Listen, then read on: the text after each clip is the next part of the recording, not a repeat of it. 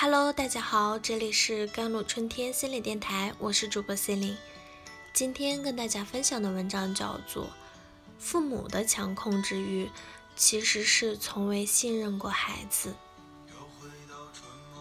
为什么他们总喜欢控制别人的生活？毕业了，你要按照我的意愿找份稳定的工作；工作了，你要找我个我满意的对象结婚；结婚了，你最好在两年内让我抱孙子。正如我们的生活经常充斥着这样的对话：你的工作浪费时间，听我的，去考公务员。我吃的盐比你吃的米多。不听我的，你会吃亏。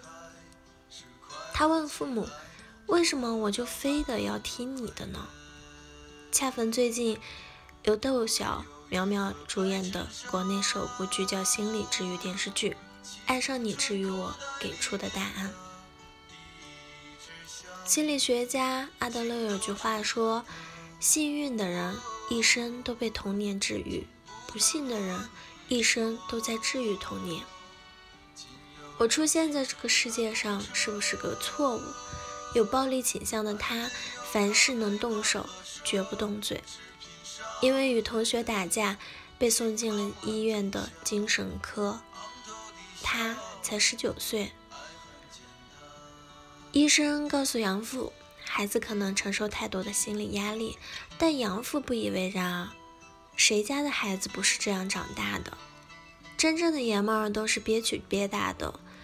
在他的原生家庭里，挨打是家庭的家常便饭，皮带根本算不上什么。他的父亲更是抄起什么就扔什么，而他头上遗留的疤，都是被板凳腿砸的。我都是这么过来的，为什么你就不可以？矫情。对不起，这不是孩子的问题。大多数父母并不知道。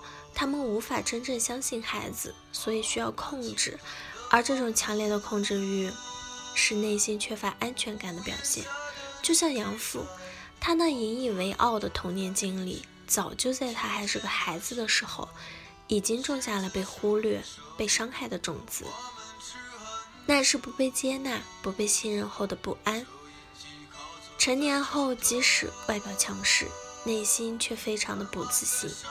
那是一个极度需要被证明和看见的自我。杨飞死活不肯参加钢琴考试，他觉得孩子在瞎胡闹，暴揍一顿就听话了。杨飞整天窝在家里打游戏，他认为一定是孩子没学好，染上了网瘾，二话不说就把孩子连拖带绑的强制送到了网瘾中心。杨飞说，钢琴是他喜欢的。兴趣班是都是他给我报的，我连尝试其他东西的机会都没有。或许这就是大多数年轻人的真实写照，时常在听自己与听父母之间纠结，最终慢慢丧失了自我，却从来没有说不的权利。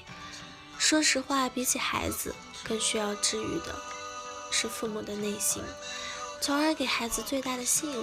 我能引导孩子去思考。你喜欢干什么？你能干什么？你要干什么？而这种父母无条件信任孩子，给予合理期待的结果，心理学上称之为罗森塔尔效应。很多的中国年轻人难以从这种困境中突破，因为自己与父母无法分离。例如，你不能找自己喜欢的工作，而这种相处模式。延续到了婚姻、爱情，甚至传递到自己的小孩儿，所以他们非常的焦灼。他对我一生的影响是什么？就像剧中的侯俊敏，二十五岁的他，从小对母亲言听计从，从不敢在父母面前表达自我。毕业后，为了逃避母亲的安排，他总以 gap year 为由。迟迟不肯就业，实则却是自己悄悄求职。后来因为对母亲所在医院的一个女孩情有独钟，他迅速接受母亲的安排，到医院上班了。未料，女孩觉得他总顺着母亲的意愿，而更应该做的是找到自己。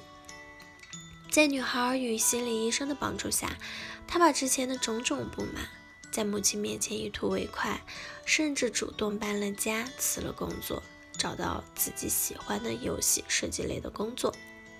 好的爱情关系可以成为你暂停原生家庭恶性循环的转变点，这便是我们说的重要他人。指一个人在心理人格及融入社会的过程中，对自己具有重要影响的人。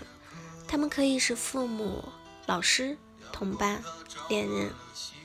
每一个重要他人都参与了塑造我们的自我。如果我发现自己情绪不好，或者身边的人有情绪的问题，我会懂得坚持让自己或者他人去看心理咨询。我们得了病。